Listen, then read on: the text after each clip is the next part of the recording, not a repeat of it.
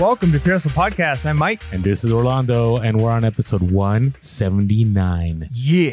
The level up review, a super motivating level up review that we're recording super late, but you feel like you're like all into it. Yeah, I mean, what happens? So I, I go to bed early because I wake up early, which I think is something that David Goggins and uh, I think most successful people do. Spoiler alert here: David Goggins' uh, book is what we're doing. Uh, Can't hurt me, and uh, I think he would. I think he'd be proud of the the getting up early thing.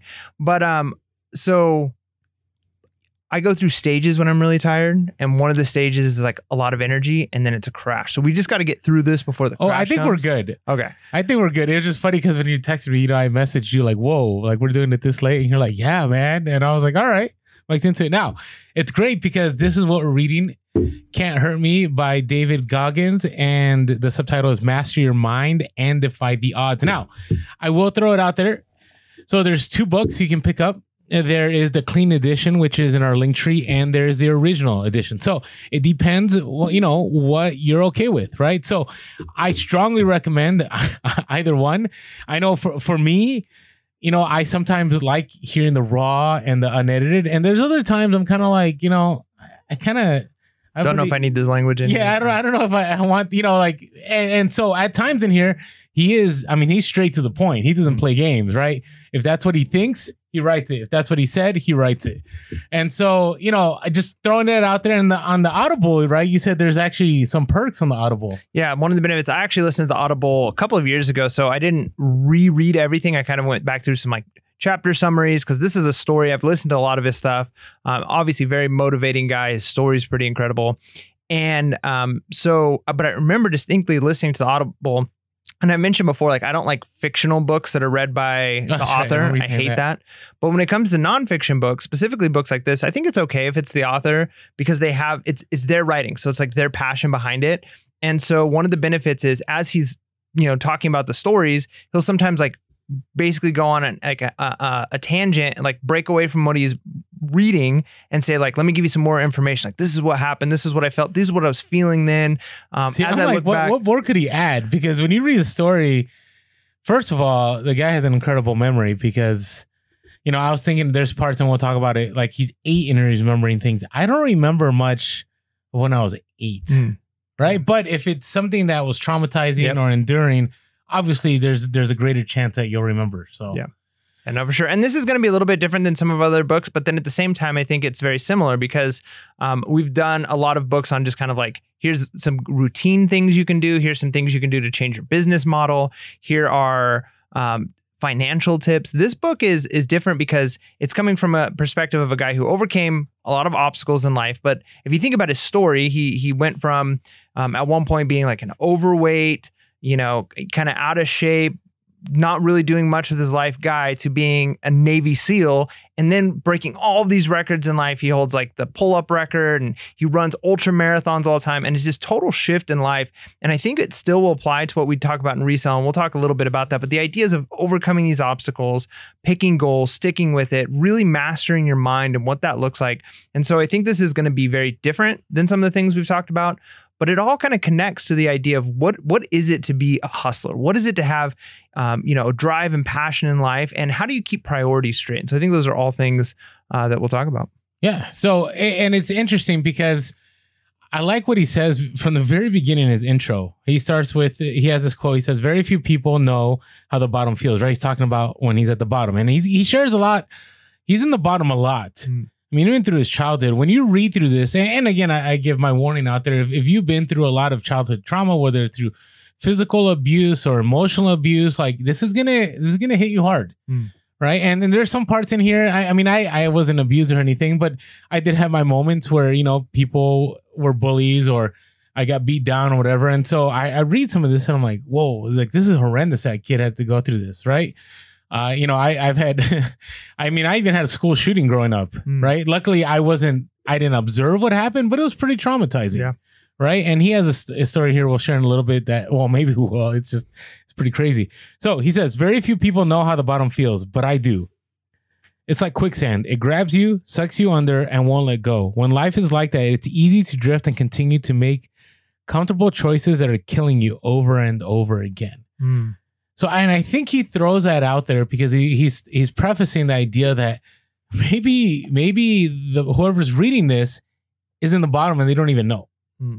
Right? I, I think sometimes your life is so in in a horrible place, you kind of accept it. I don't know. Growing up, you know, I still go, you know, when I go back home, I, I know a lot of people that their life is exactly the same it was when I left when I was 18. Mm. Right? When I left when I was 18, I went to college. I did go back every once in a while, but I, I left. Like I had a break from San Francisco and I went back like you know earlier on when I graduated from college for a year, but their lives haven't really gone anywhere. Mm. Like they're ju- they're just stuck. But the thing is, they don't know that they're stuck. Yeah.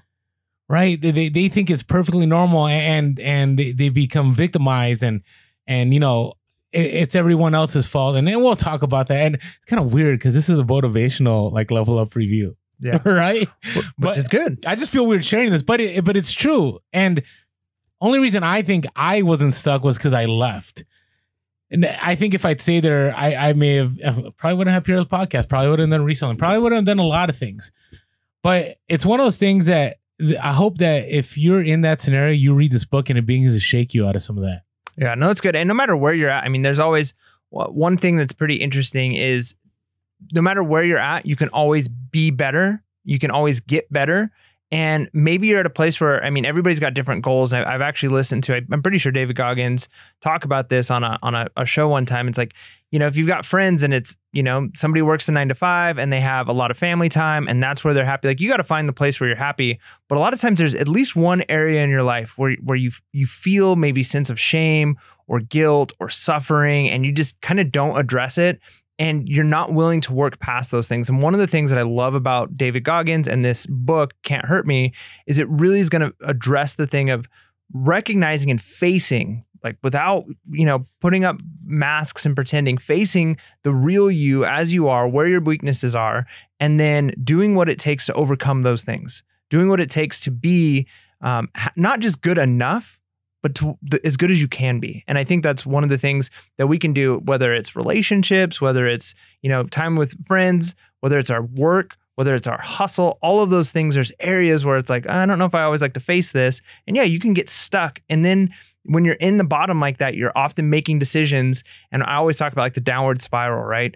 Um, like the, the great one that people always say is like i'm depressed because i'm overweight i'm overweight because i eat too much i eat too much because i'm depressed right? And it's like this downward cycle and it's like you can't get out of it because you you the things you're doing are causing the things that that make you unhappy and you do more of those things because you're unhappy. And so facing those things is hard to do and maybe it's just the death pile you have in your house right like you don't want to get listed and there might be an underlying thing that's that's preventing you from taking the actions you need to take Or let, let's flip it on it. I'm gonna say something crazy here. Maybe reselling has been the place where you, it's been your comfort zone, Mm. right? Maybe you were a professional. Maybe you had this abounding career. I feel like I'm talking to myself, but I'm not. I love what I'm doing. And you stepped away because some craziness happened and you couldn't handle it anymore. And now reselling has been this place of comfort where you could do so much more. Not saying you can't do a lot of reselling. Uh, again, I, I want to reiterate, like I love what I'm doing. I'm leveling up. I'm scaling. Like things are going well. This is what I I believe right now I'm supposed to be doing. But maybe reselling has become that comfort zone. And you know, we would love for you to listen to Hustle podcast ten years from now.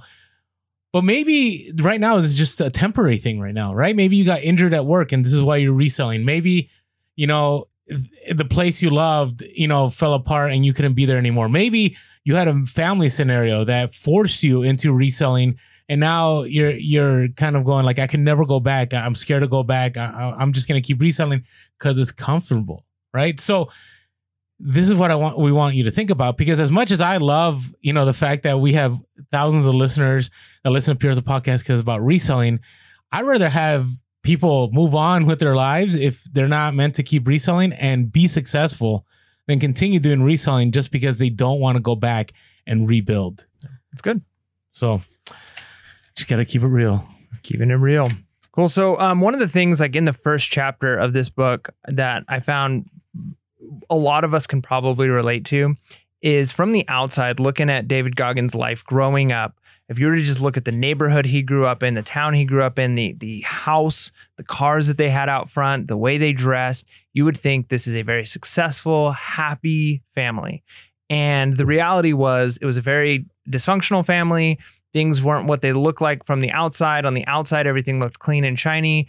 Inside, there was a lot of uh, domestic abuse. There was a lot of just horrible things that were happening to him It's like an his brother. understatement, though. Like if you read this, and we're not going to go into the hmm. details, but it's horrendous. Yeah. Yeah, no, it's really, really bad. And I think one of the takeaways, because whenever I read things like this, especially when it's like a biography, is one, I want to know the story because it helps you know that person a little bit better and, and what they're going through. But I always try and figure out, like, okay, what's the real theme? What's the lesson that I can take from this? What's the thing that I can say, like, it, what, what truth? Because in almost everything, there's elements of truth that are just like general truths about humanity that we can grasp and look at uh, and say, like, okay, what is, how does this affect me? And one of the things I took from that is, and I think all of us can relate to this, is things aren't always what they look like on the outside. And oftentimes people like to put up a facade. Maybe it's the car they drive, it's the clothes they wear, um, it's going out of the house and smiling when you're around your neighbors, but then you close the door and things aren't okay. And and that could be the specific situation you're dealing with, or maybe that's just uh, like a metaphor for other things. Maybe it's your finances, right? We talked about that with our last book, where yeah, you have all of the nice things, but you're so far in debt. Nobody sees what's happening behind the scenes.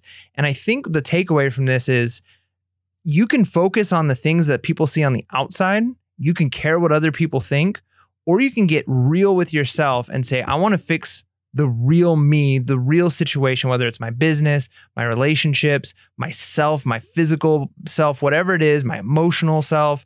I want to I want to fix those things and actually live a happy life and not a fake happy life. And I, I even see like, you know, all the time, whether it's people reselling other things where there's advertisements and they're trying to like hook you into this like dream life and you'll have this car and you could The- travel. my favorite world. one's the automation one. Have you seen the uh, Amazon automation? Uh-uh. It's it's all the time on our YouTubes. so it's it's basically like, have you ever wanted an Amazon store where you have to do absolutely nothing, and all it takes, and I think it's like fifty thousand dollars, Mm. right? And we'll you'll make we'll make sure you make that money back in a year, and it sounds incredible, right? Mm. And it's funny because they try to answer that question in that ad. They say. Well, why aren't we? Well, you're only allowed to have one Amazon store, and we're here to partner with you Mm. right but but the reality is it's all smoke and mirrors Mm. right and you know and it, we see that over and over and over again and it, and it's funny because I, I think about what you're saying too and i think about social media and reselling Mm. right or social media period Yeah. Right? You It's you, the shiny, perfect you that you put out there. it, it really is. I mean how many times have we retaken something that we even did? Like we you know ah i don't like the way i said that. Okay edit or Yeah. delete Yep. redo it right? You put your best out there. And even when you know you have a tough day like i, I don't put out there like how horrendous that day was you Mhm. know? But I, so so getting back to the book though and, and i'm related to all this. All right so if you're following with the book right the very first part is the horrendous situation they're in right That that is beating mom that is beating the kids dad owns a skate rink and then they escape Mhm. right they all leave and he ends up in this catholic school Mhm. and there's this this this mean lady who loves him called Sister Catherine. And I, I liked what he says here. He says, "Sister Catherine is the reason why I'll never trust a smile or judge a scowl. Mhm. My dad smiled a hell of a lot and didn't give two blanks about me, but grouchy Sister Catherine cared about us, cared about me." She wanted us to be our very best. I know this because she proved it by spending extra time with me, as much time as it took until I retained my lessons. Gosh, so good. It is It's really good. because we're so I, I I'm I'm even conditioned to like look at people and and covet at times and go like I wish I had that perfect life. Mhm. I wish things were good and you don't know what people are dealing with. Mhm. You, you you just don't. And and and then you know in our own world, right? On the outside, I mean, I think there's a perspective, and it's because of those auto, Amazon Amazon automation commercials, and the you know you can have passive income. Hey, I live on my laptop, like all this. That hey, a lot of people are smiling, but the reality is like just because they're smiling doesn't mean that they're there for you, right? That's so good. And even just like beyond just that, because I think that's so practical. But then even we've talked so much in our podcast, and, and you're really good about talking about this when it comes to um, you know, networking and all of that, is actually developing relationships with people and putting the business aspect of it behind and putting that second and really developing a friendship with people, Mm. Oh, being yeah. kind to people. And sometimes you lose money, right? It's like not necessarily you lose money because you, you buy a bad deal, but you might not make a deal with somebody and it might be months or years before that that relationship pays off, if it ever does. or you lose money with the time that you spend. Yep. But the thing is, there are so many people who will smile. I mean, the, the good the good salesman comes to your door with big old smile. But the thing is, a lot of people can see through that, but some people can't. Some people, there are people that I know and I've gotten to know over the years that it's like, man, they just seem so likable, but they're fake. And the more you get to know them, you're just like, I can't like. It's all it's all show, and people who don't know them don't see it, and you almost watch other people being fooled by it. And it's like, no, no, no, you guys are being fooled. This person is fake, and then you see other people, and I think maybe I'm more guilty of this on this end.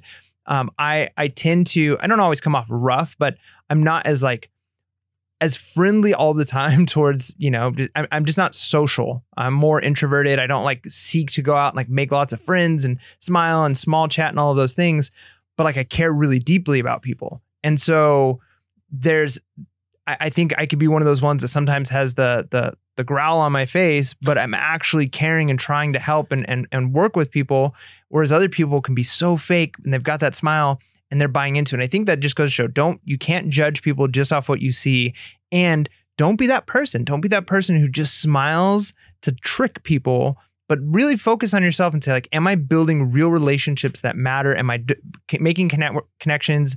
Am I networking? Am I making my business cuz it's a business, you need to make money. You can't I mean if you're doing a charity that's very different, but if you're doing this just to pay your bills and and put clothes on your family's back, then you need to make money. So you can't be foolish, but at the same time, you don't have to be fake and you don't have to hurt people and oppress people to do it.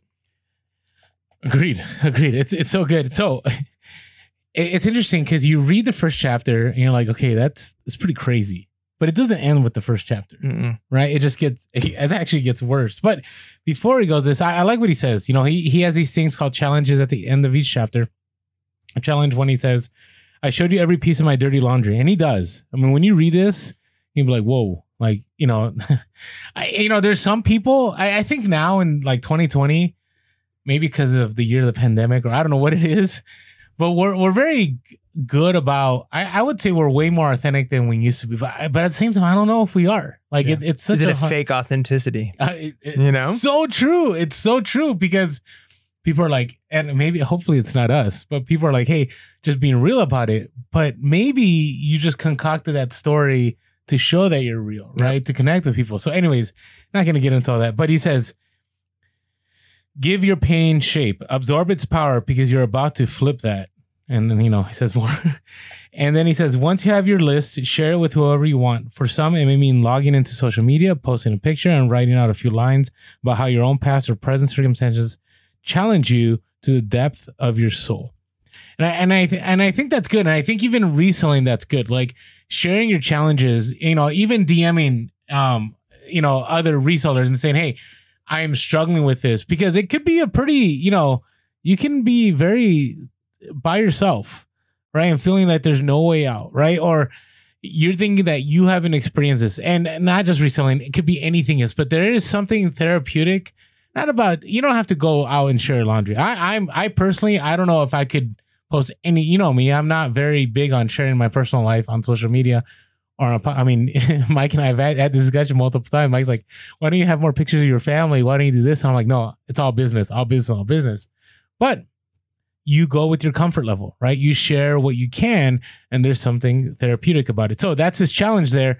That whatever pain you go through, you share with somebody, and so you're able to. I wouldn't say he's saying healing is just give that pain shape, so it's something that you can handle. Yeah, I think that's that's really good. Um, and whether or not you do it where other people can hear, and I think there's a benefit to finding, even if it's just one or two people that you you share your story with, um, but even actually writing it out because sometimes people have never actually faced their past and what they're dealing with. And I know over the years I've kind of done that, like just in conversations I've had with my wife, like just random conversations, and I really start to like hash out like pains and struggles that I've had in my past and like hurts and things like that. And it's like, wow, I've never put this to words. And like now that I'm finally having this conversation, like I feel better. Like I feel like the, I didn't even know I was kind of carrying this weight on me. So yeah, I think that's a good that's a good challenge. And by the way, we're not licensed therapists at all.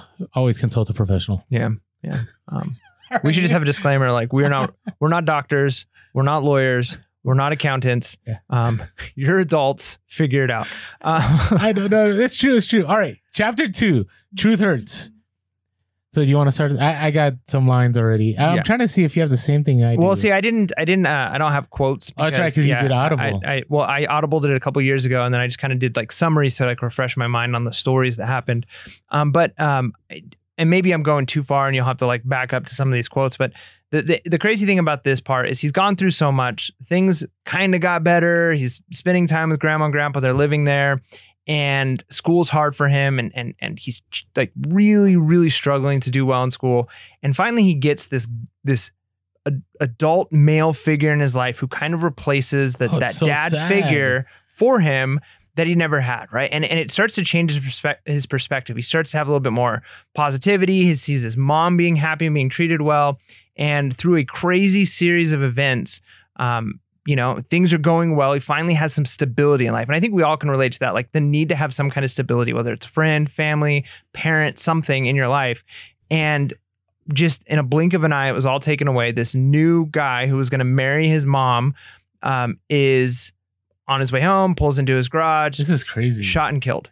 Right? Not, not not just like shot and killed, like execution. Executed, Yeah. Like four shots, and then it, it, I'm picturing like like one guy reaching over him in between the eyes. Yeah. Yeah. I mean, it's just just a tragic story. And to think like when you just imagine being at your lowest low, somebody pulling you out of that some and giving you some some foundation and stability, and then for that to be taken away. So like as we, I think it's important to to look at all of the stuff that he's been through because when we start to look at like the accomplishments he has later on in life and how he starts to overcome things and become very successful i think it does two things one looking at the past says if you can overcome that right like because because if i can see like just the total despair and destruction and pain that he experienced and then to have any hope ripped away again a second time i mean it's it, it makes it say and i think uh, you've mentioned gary vee multiple times um, and he's made quotes like if there's even one person who's have a similar story that, as you and they've overcome Oh, yeah. then you can too and and this isn't to say like your pain isn't real because because goggins in this whole thing doesn't say like you know this stuff didn't matter or it was easy to overcome the obstacles. But what he's encouraging is saying i can overcome this and maybe your story is worse than mine but you can overcome what you're going through too. And maybe it's not as bad as mine. And if i can overcome then you can do it. And so there's a bit of motivation there. And i think just looking at that pain and maybe it causes you to look at your own life and you can say i've experienced similar pain. And it gives you a little glimpse of hope that maybe there is hope at the end of this tunnel or maybe you haven't experienced this pain and it helps develop some empathy of like man there there are amazing people out there who've overcome extreme obstacles and that gives you you're not as naive when you go into the world and you realize that pain might be just around the corner and that time might come and it's going to be hard and it's not going to be easy but you can overcome it Well, what I what I love too, I rewind a little bit Mhm. earlier. Chapter two is he destroys the myth that money solves everything, right? And as us as resellers, and Mike and Mike and I have been very big about that. While we love scaling and we love making money, that money isn't ultimately going to bring us continued joy. It might bring happiness. I don't, I don't think there's anything wrong in saying that money brings temporary happiness. I think it does. You know, you get a nice car, you move into a house, like it, it can buy those things. But he, this is, you notice his life actually wasn't so bad on the outside. We talked about that because his, his father ran a skating rink, right? Mhm. And they were making a ton of money. And, you know, he had talked about how his mom had like fur coats and had rings and, you know, mink coats. So mink coats are, they're money. Like I remember when I worked at Marshall Fields, uh, people would try to shoplift them, or sometimes we get people that had uh, razor blades in their fingers, and they would like people that were against, you know, you know, Mhm. using the animals for fur, and they would just slice them up, and it'd be like twenty thousand dollar coats. So we're not talking about, you know, this is like a vintage starter jacket gets two hundred bucks. We're talking about coats that are worth as much as vehicles Mm. right? And so he says in the beginning of the chapter uh, called Truth Hurts, he says, When money was good, our lives were defined by trauma. And I had to think about that. Like that, that's terrible, Mm. right? And I think we all know this to be true, but sometimes we get lost in this fact that, you know, as a reseller, as long as I keep making more money, it's going to prevent anything, you know, traumatic or it's going to, or it's going to help me deal with anything. But the reality is like, you get punched in the face, you get punched in the face, it's still going to hurt Mhm. right? What you do with it after you get punched in the face is, is a key part. And then, you know, his story is not done because he says once we were free of my father, we were swept under by our own PTSD level dysfunction and poverty. Right, and so continuing on, right, he, going through the story, he his mom meets this individual who was a great guy, and the guy was living, I don't know, a double life or something. Mhm. He doesn't even explain what happened. Yeah, the guy no- just none gets it. assassinated, and Mhm. and it's it's done. So the trauma continues for him, right? And then he says later on in chapter, everything I did was to get. Uh, so basically, there's a part two to the story. Do you remember what the part two was? Yeah, well, I mean, uh, after all this happens, they- move back and forth a few different times to different places, and he ends up, um, he, he kind of um, goes to a town, and eh, there's a lot of like people who treat him uh, poorly because of the color of his skin. He deals with some racial slurs, all of these things, and so he begins to change the way he acts and dresses uh, because he wants attention. He wants people to like look at him, and he even makes a comment at one point. I don't know if this is what you're going to read right here, but he makes a comment that. Um, he literally was trying to get a reaction out of the people who hated him most. Exactly what I was gonna read. Oh, I'm sorry. and and that that basically he hated. And so he is he made his whole life. I remember listening to him on Joe Rogan at one point, and he said like I literally was like a clown. I did the craziest stuff. I don't know if he talks about it in the book, but at one point he Yeah. shaved his head like did the backward shave where he Yeah, shaves he- the top and yep. not the sides, right? He just did crazy things in order for people to look at and go like. You're weird. And he wanted to be that weird because to him, it gave him some sense of control and power. Um, and but to think though, he didn't really have any control and power because he was doing that in spite of or because other people. And so they kind of still had power and control over him. Yeah, agreed, agreed. And then the turning point happens, unfortunately, when they're skydiving. Right? He's well, he's well, he joins, he joins the pararescue jump orientation. eh, Well, that's the course, Mhm. right? So he's he's he joins the Civil Air Patrol. That's what he Mhm. does. He joins Civil Air Patrol, and his freshman year. And what there's is he's in high school. I didn't know you could do this in high school. Did you Mhm. know? Yeah. that's pretty crazy. So they go, and then he observes somebody skydiving, and things don't work. I don't out. think he observes it. If I remember right, uh, it was the guy giving the speech of what happened. Like he heard the story of a of a parachuter, uh, maybe observed it, but of a parachuter who had a really bad accident, falls, um, gets just his whole body is just broken, um, and was Oh told yeah, by came to doctors. speak. Yeah. Yeah. So he's told by doctors Sorry, that. Yeah. I was so into this. I thought he actually observed it. Okay, sorry. So um, he's told by doctors that um, you know he's never going to be able to go back to this job. He's probably never going to walk. And this guy, over the next like 18 months, I think it was, or something like that, ends up defying all odds, overcoming those obstacles, and gets his health back and goes back into the field. And and this is a turning point for Goggins because he looks at somebody who had this this dream and this passion, and he was doing it, and he was good at his job, and then life just took it all away from him. And he crawled his way out from the bottom. And at that moment, like Goggins thinks, you know what, like that can be me. Like I can overcome. And there's this powerful moment in the story where it basically says he goes home and he like takes a shower and he gets out of the shower and he like looks at himself in the mirror and he has that one of like this realization moment of like, I'm a joke. Like the way I'm dressed and the way I'm acting, like it's a joke because this isn't the real me. I'm not happy with who I am and how I'm acting. And so he shaved his head and he changed the way he dressed and he went to school and his whole attitude changed. He started taking school more seriously. He had to, one of the, uh, the interesting things about David Goggins is, um, multiple times the story talks about like him failing tests and having to study over and over. And I know at one point when he was studying for a test, he literally would would write out the entire chapter of the book like five to six times before he'd move on to the next one. He just like repetition, repetition, and he had to study harder and he had that obstacle, but he just took it seriously because he realized like he needed to overcome. He needed to uh, find the success and actually take real change and ownership. And it, that's how many areas in our life do we need to do that? And and it could be anything. I'm not saying like you need to be just like somebody else. Like if they have a certain amount of money, you need to face yourself in the mirror and say, I need to be like them, or I need to. But there's something in your life that you know deep down. I think we all have it, no matter how far we've come in life, where it's like this part of my life actually doesn't make me very happy. Like I, I'm kind of, I'm not happy with this part of me.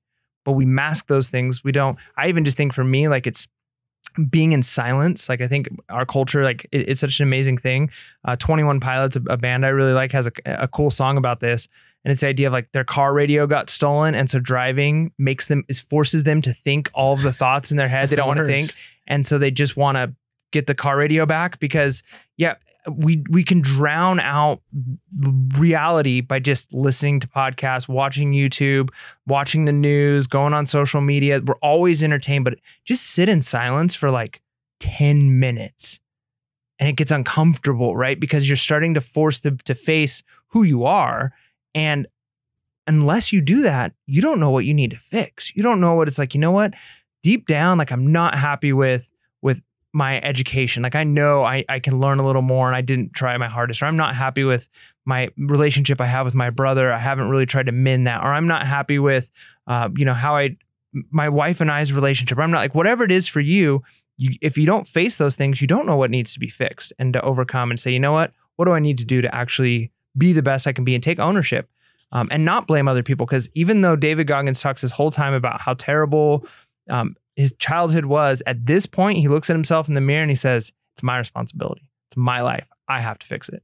Well, and and what I love the fact that this was a turning point. I mean, this guy, he he mentioned how the guy when he landed, right, he bounced like a basketball like three times, Oof. like his whole body, right.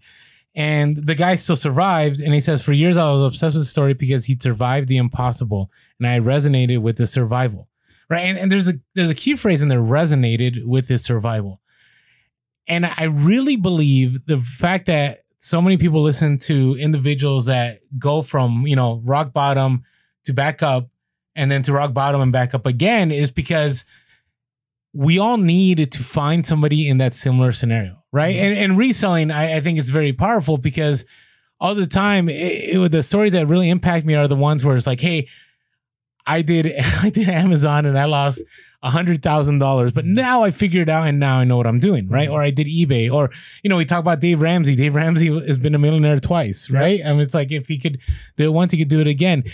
And so, whatever scenario you're going in to, and you're trying to go through it, if you know, and it, chances are 100% that somebody else has gone through that scenario, find someone that has gone through it and has been successful on the other side.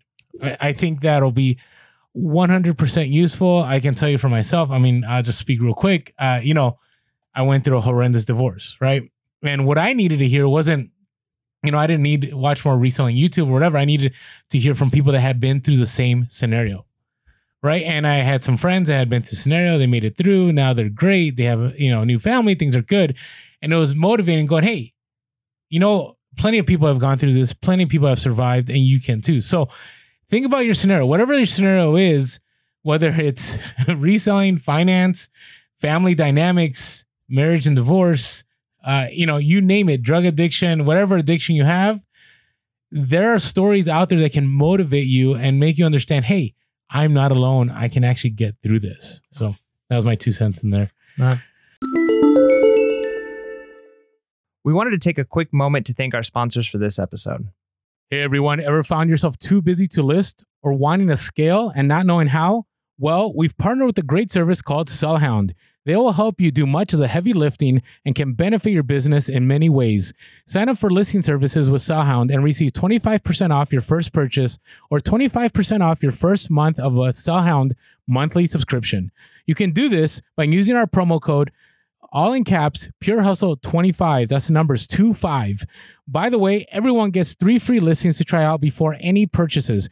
Just go to sellhound.com and subscribe using our promo code Pure Hustle 25.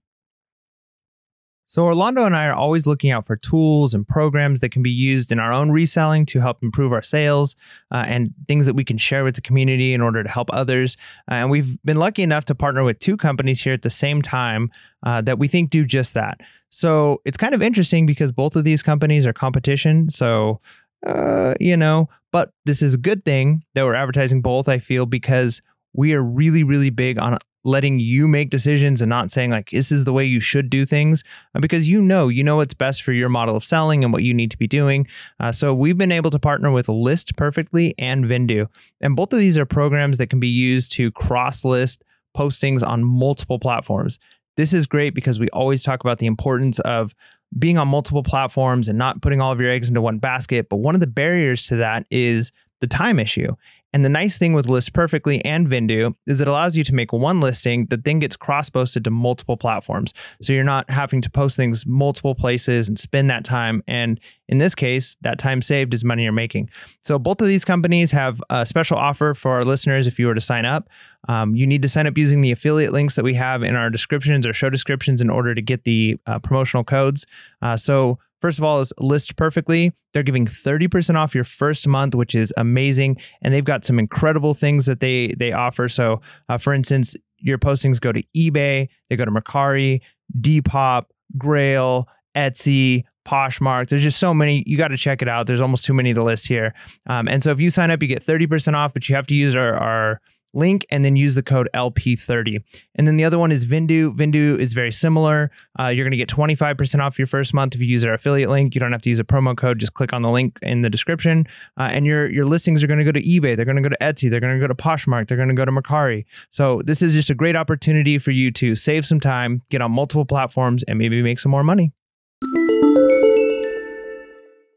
All right, the accountability mirror. Yeah. So what what, what does that look like? Yeah, I mean, uh, one of the things, um, and if I remember right, that he started doing, and I don't know if he talks about it this part of the chapter, um, but he actually started like writing notes and putting it up on the mirror of like things he needed to do, like today, this week, like I need to Mhm. fix these things, right? And he would look at himself in the mirror. Um, and, and that's like that can be an uncomfortable thing too. Actually, like not just like sometimes we talk like metaphorically, like looking in the mirror and like figuring out like the real you and the areas of your life because mirrors reflect like the things you need to fix.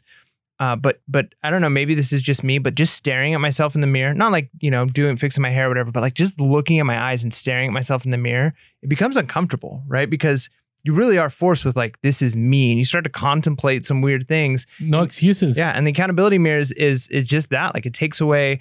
Hey, I've gone through all these things in my past. I've had all these obstacles come up. This thing happened to me, right? Like, I mean, we've got good examples right now of of you know crazy storms that come in, right? Like uh, acts of God that have nothing to do with you know like your decision. It wasn't like I Yeah, made a mistake, right? Like it, it's just like things that happen. And then, you know, and going back to like David Goggins is really big on this, but I, I I think, you know, Will Smith had that great little YouTube Oh, yeah. clip where it's just, it doesn't matter what whose fault it is. It might not be your fault, but it's your responsibility. Right. And the accountability mirror is this like, what are the things you've done wrong to get you here? How have you reacted? And even if it's like you've gone through something terrible, but when you just accept it like, well, woe is me. This is, you know, I'm just, this is my life. And you kind of get stuck there and you make excuses, you're never going to get through it. Whereas the accountability mirror, you're forced to look at yourself and say, what do I need to do to get through this? Agreed. And you know, it, it it's very powerful because he he terms it uh, when you're in that accountability mode that you are the only. Mm. Like there's no one to blame. It's all it's all on you, right? And we've shared this before, right? And the idea that you know you're stuck or the the fact that you can't move forward or you can't rebuild you can figure out you know you can always lay blame on something else but ultimately it's you you are the only and, and, and i'm gonna read what he says here because it's it's super powerful i mean it it removes any excuses and right now i mean what a time for us to be able to say it's because of this it's because of this because of this i mean i i right now i'm like i mean we could blame it on so many things right Mhm. so he read I'm gonna read this, and you know, it may be a little controversial. This is David Goggins, though. He says, But if you're the only and you aren't stuck in the same real world genocidal twilight zone, you better get real too. Your life is not messed up because of overt racist or hidden systemic racism. You aren't missing out on opportunities, making terrible money and getting evicted because of America or Donald Trump, or because your ancestors were slaves, or because people hate immigrants or Jews, or harass women, or believe gay people are going to hell. If any of that is stopping you from excelling in life, I got some news. You are stopping you. You are giving up instead of getting hard. Tell the truth about the real reasons for your limitations. You will turn that negativity, which is real, into jet fuel. Those odds stacked against you will become a runway. Mm. And like, remove all excuses, right? And it's hard. I get it. It's tough. I mean, I have people in my own family that every conversation I have is, if only this, I'd be in this scenario. And th- that, to me, that had to stop. I mean, I had that in my own life. Like, hey, if only so and so would do this, then therefore I'd be in a better place. And once I stopped thinking like that, things start, started changing. Right. And it's not uh, like I'm, you know, I still got a lot to work on. We all do. Yep. And that doesn't diminish the fact that like there are real pains and obstacles Correct. that aren't your That's fault, true. right? Like so don't listen to us say that or listen to David Goggins say that and think that like what we're what we're promoting is this idea that, you know, your problems that you faced aren't real, aren't important or, or don't actually make an impact because they do. Like there are external things that have happened to you that absolutely will make it more difficult for you to succeed than for somebody else. That is absolutely positive. But you can't change those things. You can only change you. And so that doesn't diminish the fact, like, I, and again, going back to the the Will Smith one, like somebody can hurt you really, really bad, and it's not your fault. But you've got to be the one to get over it and to get through it. And otherwise, ten years from now, if you don't, you're going to be still feeling the pain from that that thing that wasn't your fault, or you can power through it. And then what you're doing is you're giving other people hope to say, if they can make it through that pain and those obstacles. So yeah, don't hear us to say like those aren't real pains and real obstacles, but but those are things. And I love that idea of turning it into jet fuel and a runway. Right. And and he in chapter four, he's gonna this this phrase he comes up with, uh, um, and I'll briefly mention of this idea of like taking souls. Uh, but basically he just takes he gets motivated by overcoming. I think there's a lot of people who are like that. Like I get motivated by succeeding in spite of the people who don't want me to succeed. And not like he was before where i'm gonna i'm gonna try and get a reaction. They want me to be a certain way so i'm gonna act a certain way in order to get a reaction out of them. But i'm going to succeed and i'm gonna do the best because it's gonna make them furious because I, and i'm doing it for me. Like there's a there's a subtle difference there of using other people's hatred and all these obstacles as fuel and trying to just do things to impress people you don't even like No, agreed. Agreed.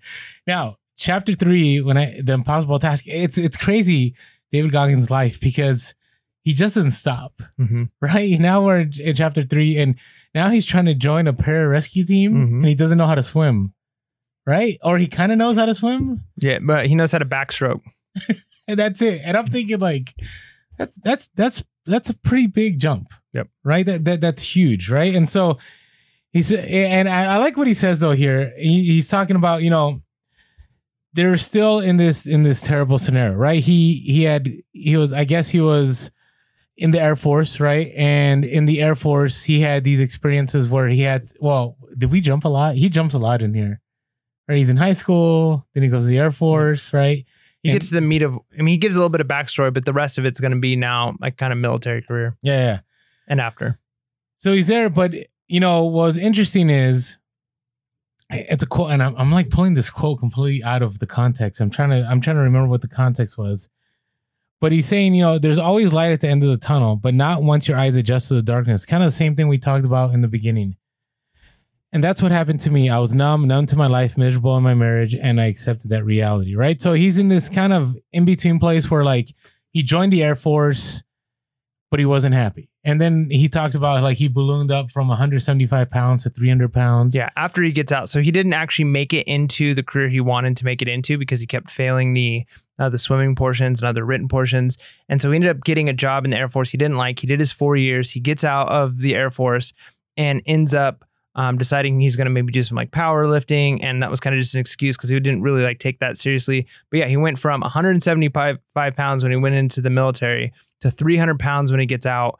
And basically, the way he describes his career is he was a- an exterminator that wa- went around at nighttime That's what and it was. and and and killed bugs and rats, and would come home with like a, a shake and and fast food, and he'd come and he'd sit down and he'd eat all this junk food, and he was just miserable. I mean, to to go from 175 to 300, and then um the craziest story, and like I I remember hearing him talk about this on a on a several interviews, and it just really stuck with me because I remember watching this exact program when I was a kid.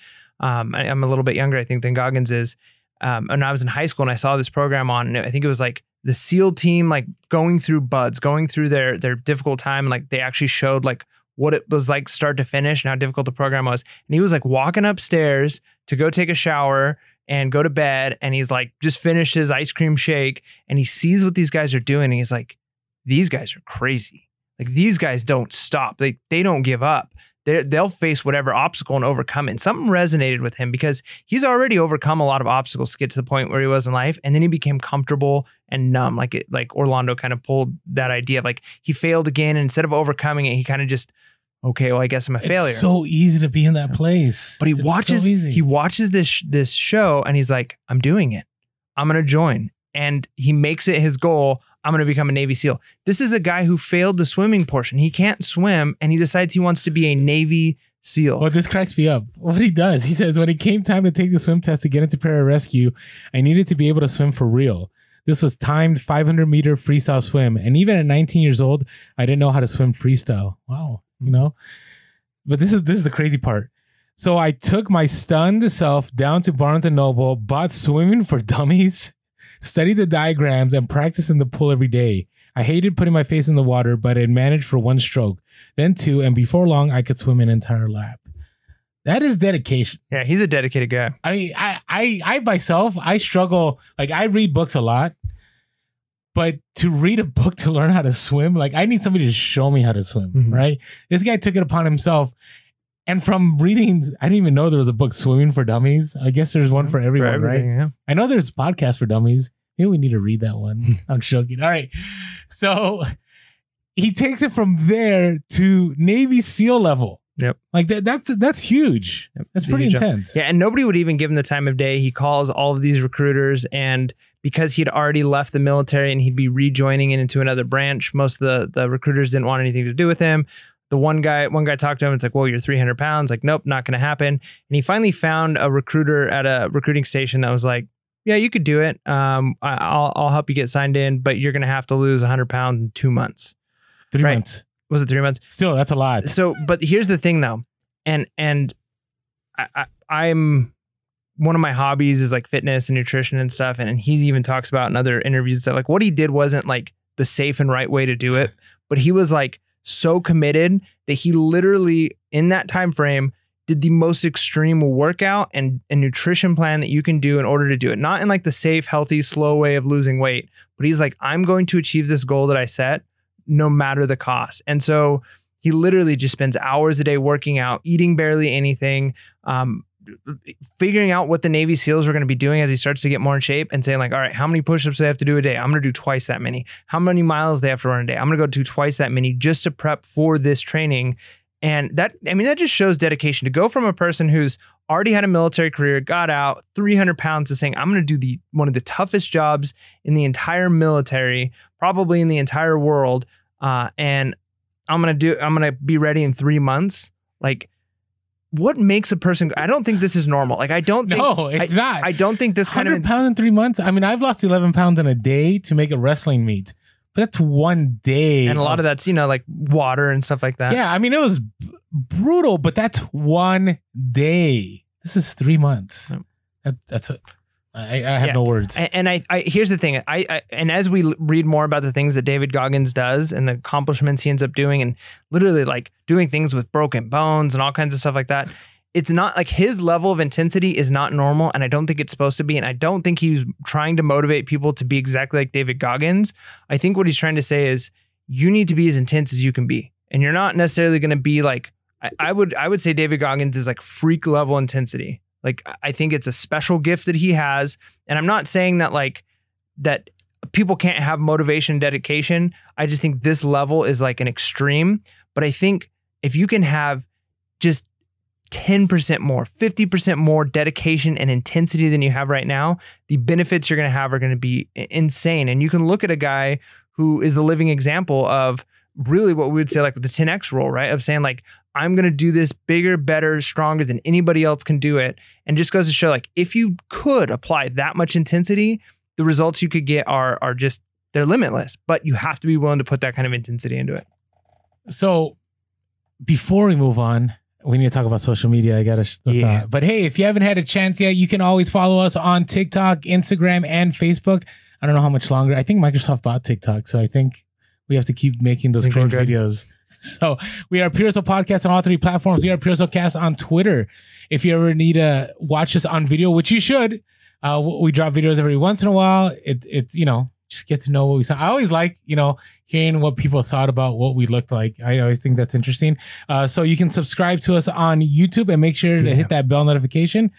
You can always give us a call at 619-73-1170. That's at 619-73-1170. And you could shoot us an email. And we apologize if we've been a little behind on the emails. It's been it's been a busy time. Yeah. So so we're getting there. So so we're recording so late. So Pure Hustle podcast at gmail.com, Pure Hustle podcast at gmail.com.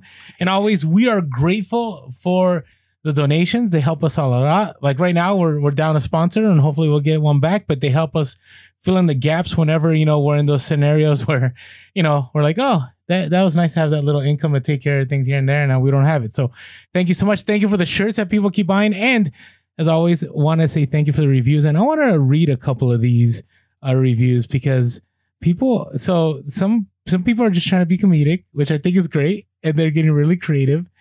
And others are, you know, they're they're all good. That's the thing. They're they're all good. So let me get to someone. And where where can people write these uh, reviews, Mike? Yeah, so go to iTunes. Um, iTunes is the the big platform, right? It's the the most powerful platform as far as podcasts go. And leave a review on the iTunes podcast site for us. Even if you can't write something, we read everything that's written, and it really, really motivates us. Uh, but just giving us those stars helps other people to find us, helps in the algorithm. Uh, and if you're a reseller and you know how the eBay algorithm works, you know how important it is. Like you doing a a, a star for us, like giving us some some you know Five love, stars. you giving us just one. you giving us some love is like getting some listings onto eBay so we can get sales, right? Like that's how much it helps us. As That is true. It's very true. Triggers the algorithm. Now, so this is a light one here. It says this is from Titos Quistos Mañana. And they said, grab your brain diaper. Mhm. Get ready for the knowledge dropped on every single episode. I always look forward to Sunday and Wednesday, and Mike and Orlando never disappoint. I'm gonna have to make a sound clip of you saying, "Get on your brain diaper" I've and put some music to In it. In my entire life, have heard that terminology. Like that, that's that's refreshing, I guess. I don't know if I'd use the term refreshing for it. I think it's a cool phrase. I'm to use it a lot more often now. I can guarantee you, as a middle school teacher, I will be using brain diaper a lot. Brain diaper. It's a great phrase. I don't. All right. Uh, next one is from uh, Erica Don Posh. So we have some people that sell on Posh, and so we appreciate you guys because we need to talk more about Posh because we do sell on Posh too. I've been listening for a while now, and this is my go-to podcast for all things reselling. Really real and really relevant. Lots of tips and bolos and ideas from the beginner to the seasoned seller. That's why I always appreciate because Mhm. I always hope that you know we're able to reach everybody. Yep. Thank for always uh, keeping it chill and informative, humor and helpful hints to make reselling fun and lucrative. Lucrative. Nice. Please help. Uh, please keep up the awesome work. And then thank you so much, Erica. And one more from uh, IVOL for fun. So I live, no, I vol for fun. Don't know. Okay. Thank you though. Uh it says, what a couple of reselling guys. I love this podcast. I'm not a reseller, but it fascinates me. I love the, those reviews Huh. right? Because I always wonder, like, you know, what what what what is behind the scenes going, hey, I really want to listen to this reselling podcast, like, right? Like, so appreciate you writing this. Said, I found the podcast through watching YouTube picking videos. These guys talk reselling. There's banter, but not too much. That's good to know. Uh, sometimes we go a little far. Yeah. Uh, they are both well educated. Well, thank you. I know how to use grammar, except I, lately can't pronounce words. I got another It's one. all right. Parcel and parcel. Yeah, parcel. Yeah, it is parcel. I don't know why I said parcel in the Instagram, and somebody commented to like, Orlando, not trying to be offensive, but it's parcel, and they like they did the vowel sound, and the I was like, all right, Yeah, if you're gonna say parcel, I feel like you have to like say it like French. Parcel. Parcel. it is a joy to hear them pronounce words correctly, well, most of the time, and make the subjects agree with the verbs. Oh, that's great. Yeah. That's good. English teacher here. I'm a humanities guy too. I'm a history guy. I'm a grammar nerd, parentheses snob. Anyways, listen and learn from two resellers who are walking the walk. Well, thank you so much. I really appreciate all the reviews. Thank you so much. I know it takes time to think some of these. They're witty, they're creative, and we are grateful. So thank you. All right, back to Goggins here. So, um, that just cracked me up. All right. So what I liked here is this. Uh, this is applies so well because I've been contemplating this lately. I actually, I called my buddy up the other day. I said, "John, do you think that people sometimes just get lucky in life, right? Because I, I think about myself, like I, I've I've hustled all the time, and I've I've always been like, you know, I've been a department chair and I've been an administrator, but I've never reached like the top top of right? And eBay and Amazon, like I do well, but I'm not like a guru, right? And I don't know if I'll ever be a guru. I don't know if gurus ever recognize that they're gurus. But I do well, right? And I know other people that like they just they you know they go half at something and they end up like finding that right product or you know they they come across a business deal and they just they're connected with the right people and and I go so I and as I get older I used to always be that there's no such thing as luck I still don't think there is but Mm. I'm kind of seeing that persistence and I've always believed this too but I see it more the persistence is the key to get in those scenarios but I will say there are some people that for whatever reason they've been chosen to be successful Yeah.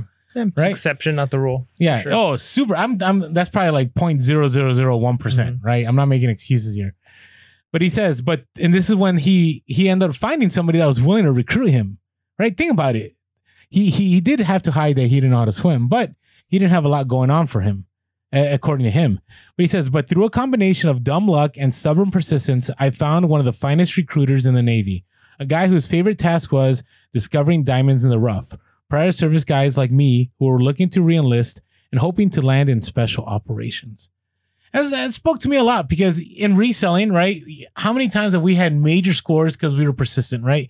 We went to the last garage sale or we went to the last store or we keep hustling, right? We keep building our Amazon or our eBay or or in life, right? You're fine trying to find that right job. So you send out, you know, I have told people now, you know, I used to be back in the day, like find the five places you want to get hired.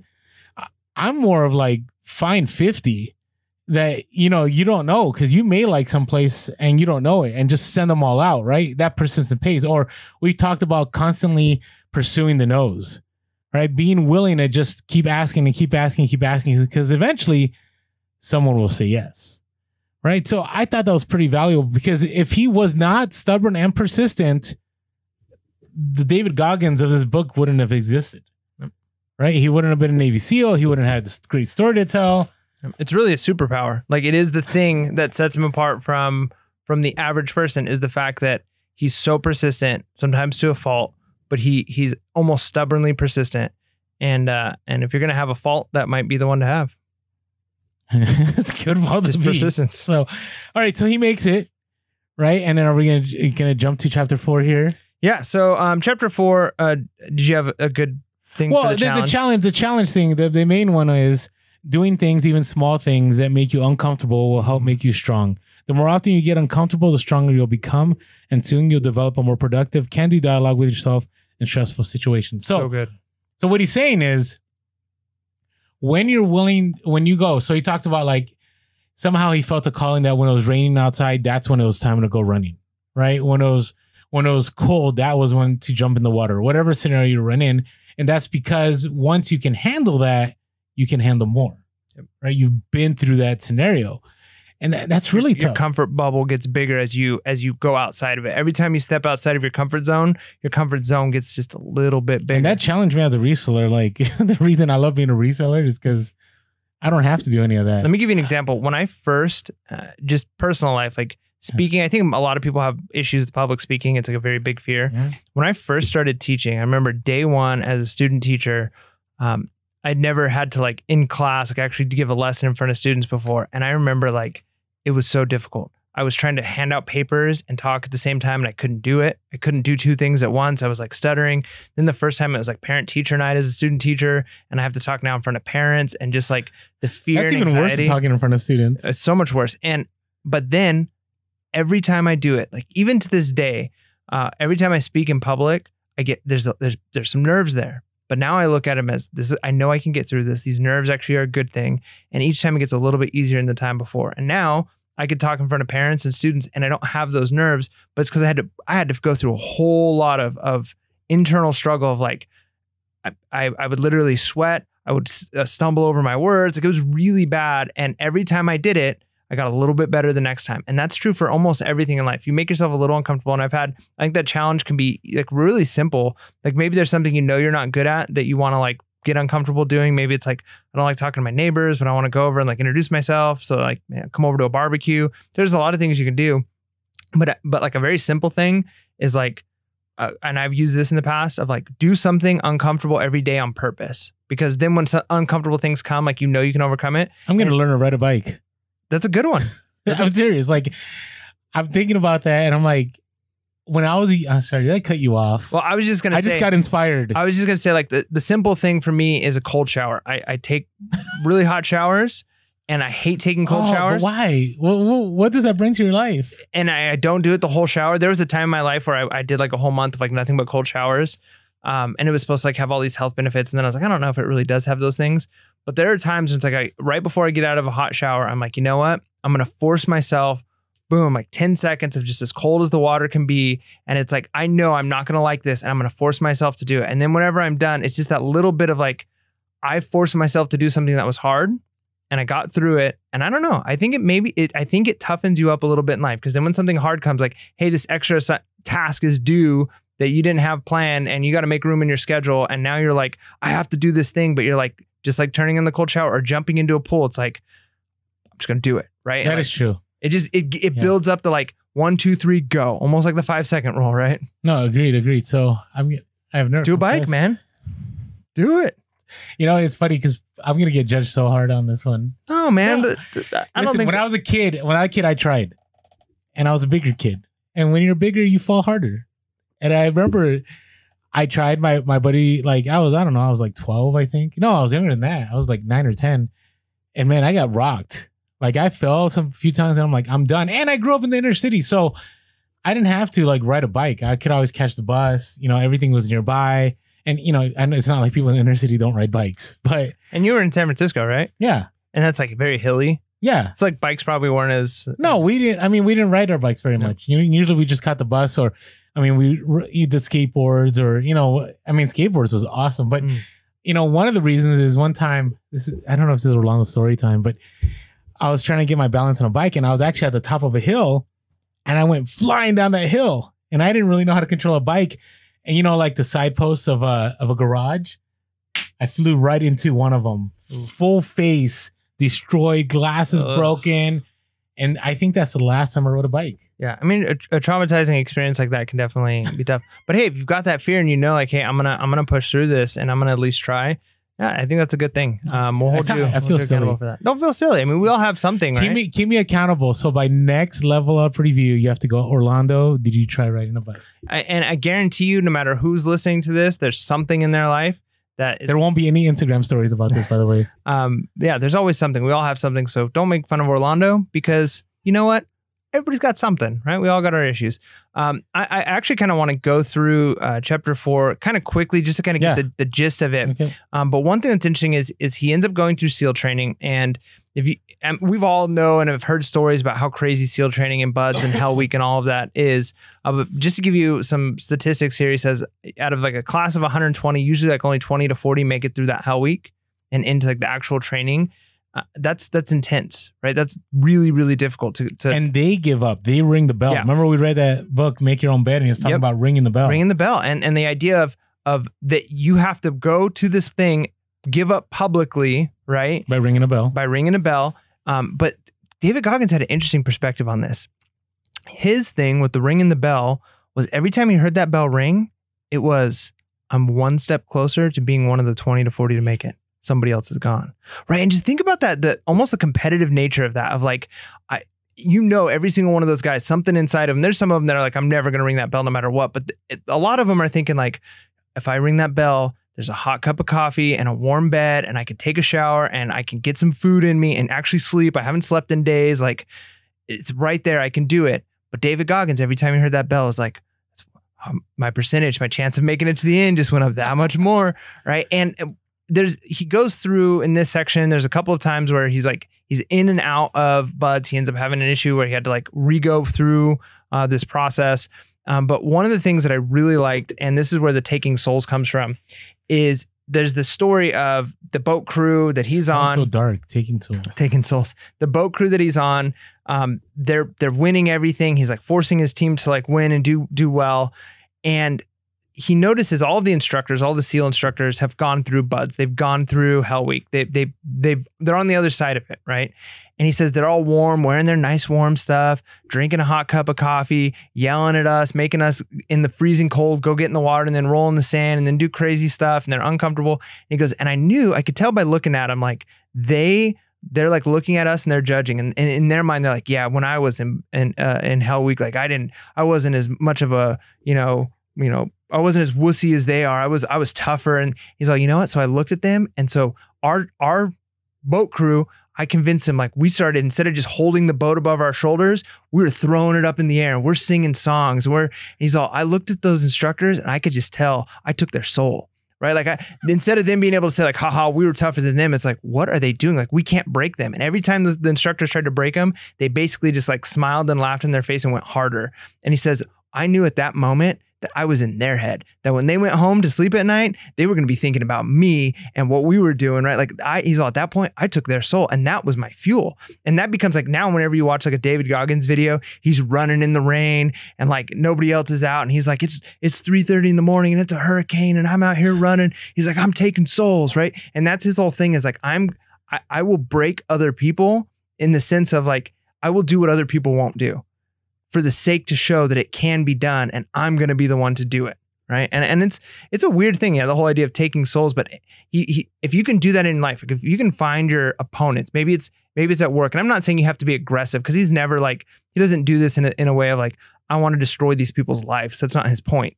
But the point is like let maybe you're at work and you're trying for a promotion right? And it's like I'm gonna the person that I'm going against for this promotion I'm going to take their soul. They think they're working hard. I'm going to work twice as hard as them. And when they're complaining about it, I'm going to smile. When they're like, I got another task, I'm going to be like, ooh, I'll take that task off your back.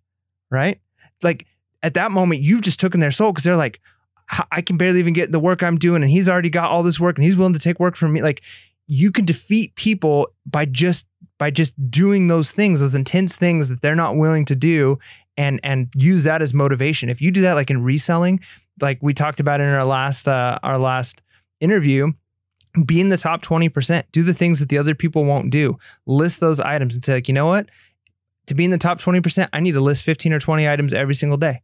And i'm going to do those things and all the people who are complaining about not being successful at reselling i'm i'm going to do it. I'm just to i'm to accomplish the thing that they're not willing to accomplish. Yeah, I think it's good. I think, and it it's different than, you know, you've heard the chip on your shoulder mentality, or like you're doing something because that chip on your shoulder causes you to move forward because you want to prove everybody wrong. And I, I do think, I think that fuel runs out. Mm. I really do. I think, it, you know, eventually you come to a place of forgiveness, and Mhm. you can only use that fuel for so long.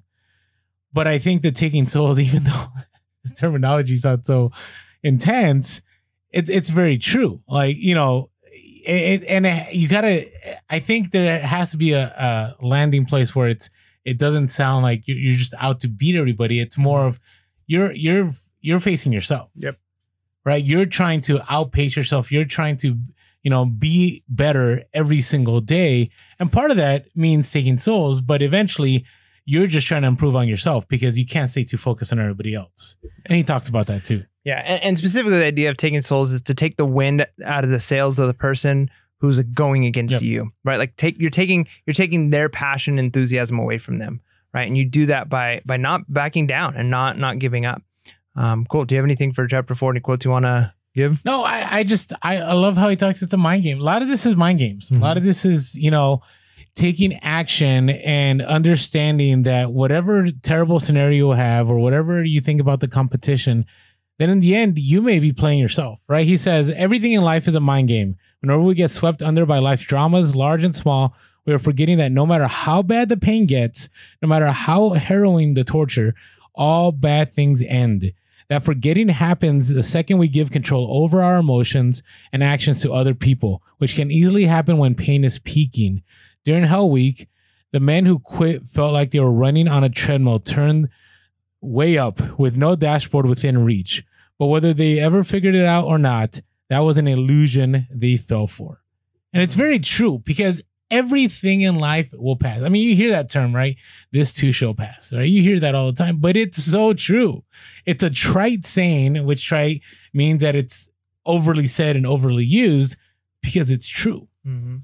right? Whatever scenario we're in, it'll eventually pass. Doesn't mean that everything, you know, like everything will be perfect and there won't be, you know, terrible out- outcome of it, but it will pass and things will get better. And I and I mean, think about Hell Week. Like, I don't know how David Goggins couldn't get through Hell Week without knowing that eventually it would pass. Yeah, I mean that's such a good thing. Like, like I, I always said, like there's been times where I get, you know, a, a teaching like assignment that I'm not like super happy about, or a special something that happens. It's like, man, I don't really want to do this, but like I can do anything for a year, right? If it furthers my career, makes me, you know, more money and helps my family in the long run. like, What's what's the nine months or even getting my master's degree? I did my master's my master's program in one year instead of like two years. Intense. And during that year, my son was in the NICU for for over a week, right? Like it was an intense time in my life. But you know what I, I thought through this? Like there's a light at the end of the tunnel. And just like you said, like a lot of times people will fall for the illusion that this will never end. But if you and, and I loved earlier the quote that you gave that there's a light at the end of the tunnel unless you allow your eyes to become numb to the darkness. Mhm. Right. Like if you're just like, this is where I'm at forever, then you're stuck there.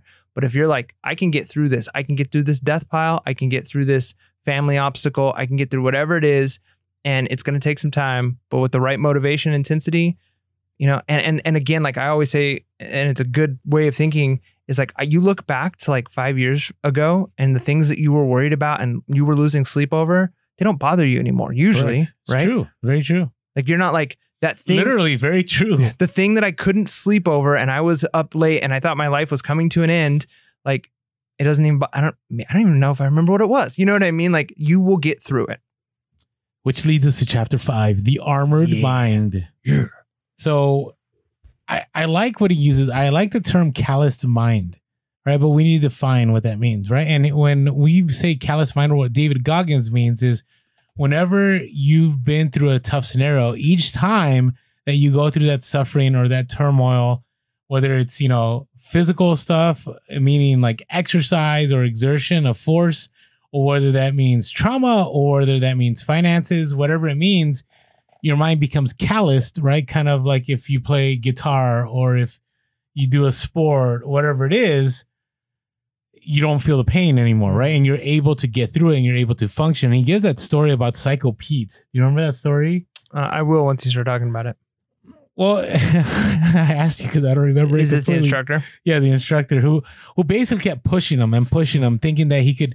He wanted him to. There was one time where he was supposed to go out into the water in the middle of a storm and find a boat, and it was it was something they actually had never had anybody do before, hmm right? But eventually, everything that he had done up to that point had calloused his mind and and brought him to a place of understanding that I can do this. And eventually, Psycho Pete, after he had went through all the trials that his instructor had forced him to, said, "What is wrong with you? Are you Yeah. some kind of superhuman? Like, how are you able to complete all these tasks?" And and you know, David Goggins is humble about it, and he he basically he, he's already come to a conclusion that, hey, I figured out that this was a mind thing. That once I put myself through very difficult situations, that this situation also too will end. That I will overcome it, and I will defeat this, and I'll take your soul. Yeah, I heard something um, years ago when I was in high school, and it's always stuck with me.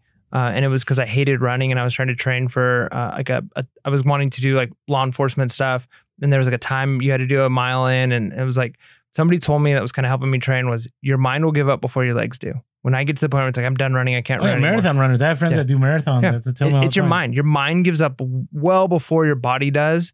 Um, David Goggins actually has this rule: like when you get to the point where you have given it absolutely everything you've got, he goes, and most people never even get to that point. But when you get to the point where you've you've drained every ounce that you have, he says you've given forty percent.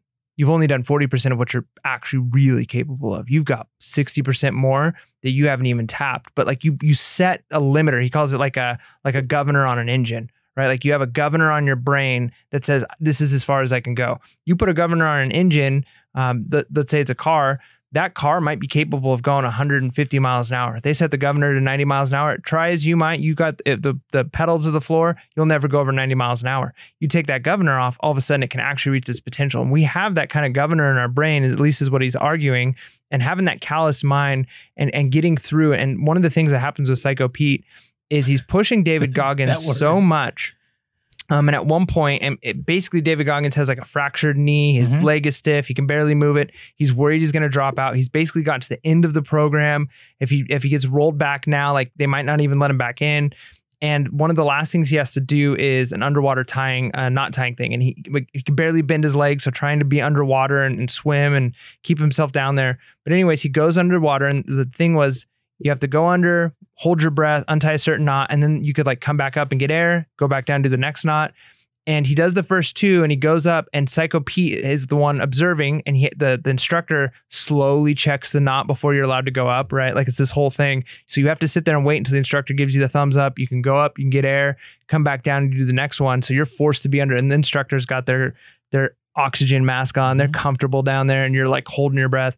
He says he gets up and Psycho Pete trying to get into his head is like, I dare you to try and do the next three knots without coming up. Right. And he's all, that wasn't one of the rules. I didn't have to do that. And he's all, in my mind, I'm like, I'm going to take his soul. I'm going to do it. I'm going to show him. And he went down and he did it. And he said, by the time he got the third one down, he basically was dying. And Psycho Pete was like, rushed through checking the knots, like didn't do like the slow, methodical, because he knew he had to get David Goggins back up. But again, he refused to accept, like, I'm not going to let this guy beat me down. In fact, I'm going to beat him down. I'm going to get in his head of like, how is this guy able to accomplish these things? No matter how hard I try, I can't beat him down. And I remember, and, and when I was in high school football, we kind of had, you know, the Hell Week thing. And it was obviously not even a hundredth of a percent of what what these SEALs are going through. But as a senior in high school, you kind of got to like pick on and haze the you know new juniors and uh, sophomores coming in through the program, the varsity program, and it was always in good fun. But you know, you'd get them in the weight room and make them do stuff, and like the seniors like, "Come on, you're so weak. Why aren't you do?" And I remember there was this one kid, I think he was a sophomore, and he like no matter like how much we were like, "You got to you know run fast and stuff," he would just smile at us. And I remembered how angry that made me. And he'd go and do the thing, and He he'd just smile. And he took my soul, right? Because it was like, I'm trying to like break this kid down and he's breaking me down. You know, like I'm like, I, I remember when I was, you know, like, how is he smiling? And he's smiling at me, and that makes me mad. And the fact that he's got control over me and I'm trying to make him mad and he's making me mad, right? And that's what David Goggins does here. And unfortunately, um, he does end up getting rolled back. Um, and he has to go through the program again, which is a crazy thing. In his final program, going through um, uh, one of the SEALs or one of the potential SEALs going through the program actually ends up dying in one of the Mhm. water challenges that they were doing. So I mean, he this program is an intense program, and he basically goes through it twice, and he finally becomes a SEAL. Uh, and that kind of is where the, the the chapter ends. But just to think everything that he went through to get here, and the, the calloused mind that he had to have, all that he's overcome, and he went from not even being able to swim, just a couple of meters or a couple of laps in a pool in order to become a pararescuer, to now he's a Navy SEAL. It- it's just amazing. Like oh, it's, it's crazy, and and I love how he, he sums up the idea of the callous mind and how it got him to overcome Psycho Pete, right? Because he says, until you experience hardships like abuse and bullying, failures and disappointments, your mind will remain soft and exposed. I don't know. I think that's up for debate a little bit. Like I, I don't really wish that on anyone, Mhm. but people that do go through adversity are able to handle a lot of things, right? Life experience, especially negative experiences, help callous the mind, but it's up to you whether that callous lines up. If you choose to see yourself as a victim of circumstance into adulthood, that callous will become resentment that protects you from the unfamiliar. It will make you too cautious and untrusting, possibly too angry at the world. It will make you fearful of change and hard to reach, but not hard of mind. That's where I was as a teenager. But after my second hell week, I had become something new. I'd fought through so many horrible situations by then and remained open and ready for more. My ability to stay open represented a willingness to fight for my own life, which allowed me to withstand hailstorms of pain and use it to callous over my victim's mentality. That stuff was gone, buried under layers of sweat and hard flesh. And I was starting to callous over my fears too. That realization gave me the mental edge I needed to outlast Psycho Pete one more time. Right. And so in, in all of this, right, the, the idea is I mean, there's a lot of takeaways, right? But over time, right, moving into pain, moving into scenarios that we don't like, getting uncomfortable, right? Because in, in time, it does a lot. It allows us to understand that we can get through things, that there's light at the end of the tunnel, it gives us hope, gives us callous minds, and allows us to continue moving forward, whether it's reselling, whether it's in our personal lives, whatever obstacle is in front of us. So I'm looking forward to our next level up review in a couple weeks. And with that being said, make sure to be real, Be relevant. and be reselling. Please.